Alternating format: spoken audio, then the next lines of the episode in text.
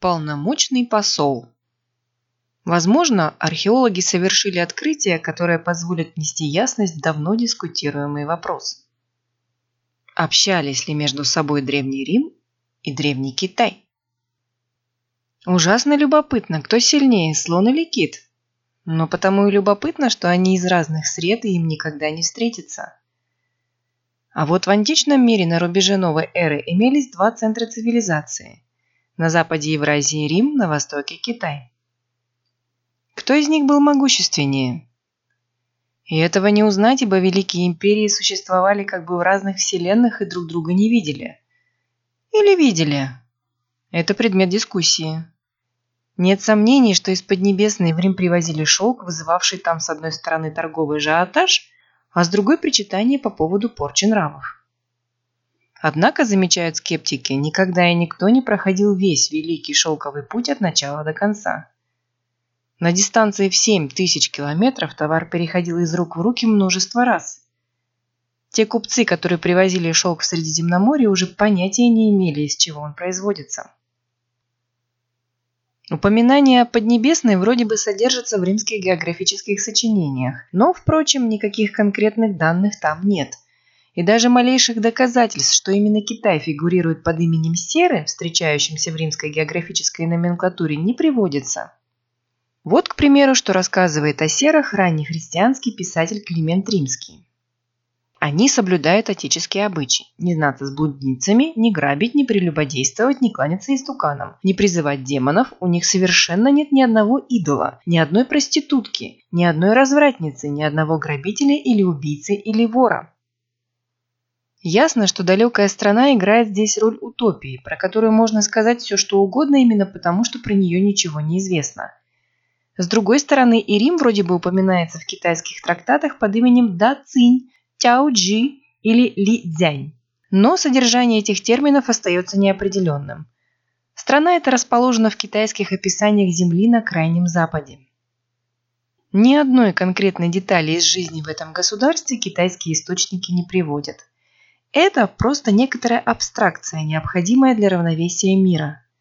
Ни один римский или китайский текст не содержит ни единого слова, которое можно было бы принять за сколь угодно искаженную транскрипцию топонима, используемого применительно к себе другой стороной. Иногда к императорам по обе оконечности Евразии прибывали с дарами какие-то послы неких бесконечно дальних стран. Но что это были за страны, нам неизвестно. Например, историк Анни Луцифлор рассказывает, что к Октавиану Августу явились представители народа, живущего прямо под солнцем. Их путь занял 4 года, и достаточно было взглянуть на их комплекцию, чтобы убедиться, что это люди из другого мира, чем наш. Это могла быть и Индия, и Индокитай, и Шри-Ланка. В 97 году нашей эры китайский генерал Банчао с 70-тысячной армией перевалил через Тяньшань и Памир, достиг Каспийского моря и отправил своего заместителя Гань-Иня дальше на запад, в страну Дацинь. Но крайне маловероятно, чтобы тот добрался даже до Междуречья, а римские пределы начинались к западу от Ефрата. Донесенный источниками его отчет имеет былинный характер, что-то про землю богатую золотом и серебром и драгоценными камнями, где люди все высокие и честные. Банчао собирался поплыть в Дацинь, но парфянские купцы, видимо, чтобы сохранить за собой посреднические преимущества, отговорили его, мол, путешествие заняло бы два года. Китайцы вернулись, оставив на восточных окраинах Парфии, где-то в районе Каспия, свои гарнизоны. В 116 году император Троян со своей стороны развил натиск на восток, на краткое время даже завоевал парфянскую столицу Ктесифон и оказался в паре дневных переходов от китайских застав, если таковые еще сохранились. Это было самое близкое расстояние, на какое две цивилизации подходили друг к другу, но встречи не случилось и тогда. Запад есть Запад, Восток есть Восток. Это ощущение бесконечно удаленных друг от друга космических братьев по разуму хорошо передано в диалоге двух римлян из рассказа Уильяма Голдинга «Чрезвычайный посол». Ты когда-нибудь слышал о Китае? Нет. Так вот, Китай – это огромная империя, больше нашей.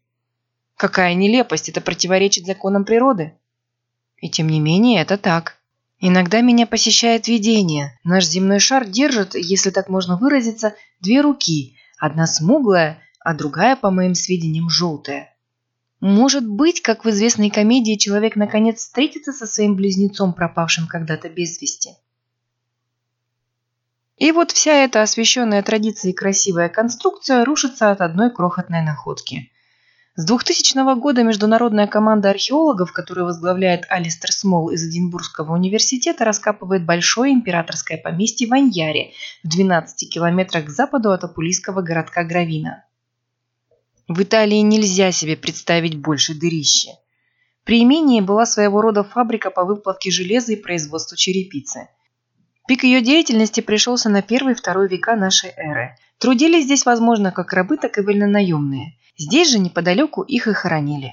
Второй век ознаменовался постепенным отходом от господствовавшего в Римской империи обряда кремации, так что в руках археологов с этого времени имеется костный материал. С 2002 года канадские исследователи из университета Макмастера во главе с антропологом Трейси Проуз занялись анализом скелетов 75 человек, нашедших последнее упокоение в Ваньяре. Про многих из них допустимо сказать, что они не были местными уроженцами, и это неудивительно, рабов могли перевозить со всей империи.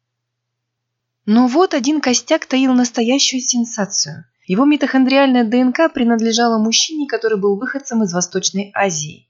Каким образом? Это не мог быть китайский посол или член его свиты. Скелет сопровождался нищим инвентарем, характерным для рабских погребений. Но кто бы стал тащить раба за тридевять земель? Приграничные войны и без того давали их Риму в огромном количестве. Можно предположить что-нибудь экзотическое. Какого-нибудь китайского купца, осевшего в Индии, а потом его сына, угодившего к аравийским пиратам, а там уже и до имперских границ недалеко.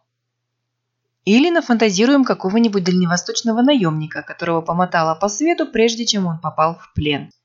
Или заложника, или религиозного диссидента, или политэмигранта, Допустим. Но на все переходы из рук в руки, из одного рабства в другое, от одних хозяев к другим требуется не одно поколение. А ведь митохондриальная ДНК передается только по женской линии. Значит, в Европу должна была попасть женщина-китаянка, а ее во всех описанных обстоятельствах представить себе невозможно. Всегда может случиться что-то совершенно из ряда вон выходящее, Например, первый римский географ Помпоний Мила рассказывает, что проконсулу Галлии одно соседнее германское племя подарило людей из Индии. Когда он спросил, как те очутились в их земле, ему объяснили, что их унесло из Индии штормом и в конце концов прибило к берегу в Германии. Но подобные казусы явно выдуманы. Да и невозможно себе представить, чтобы антропологи, едва начав исследование римских скелетов, тут же напоролись на какого-то античного Синбада – в Италии в этот период насчитывалось от миллиона до полутора миллионов рабов. Куда естественнее предположить, что ученые встретились с неким глобальным феноменом, с куда большей контактностью между цивилизациями, чем это считалось до сих пор, и чем это можно предположить по сохранившимся письменным источникам. Если данная гипотеза подтвердится новыми находками, то это в значительной степени изменит наше представление об античном мире.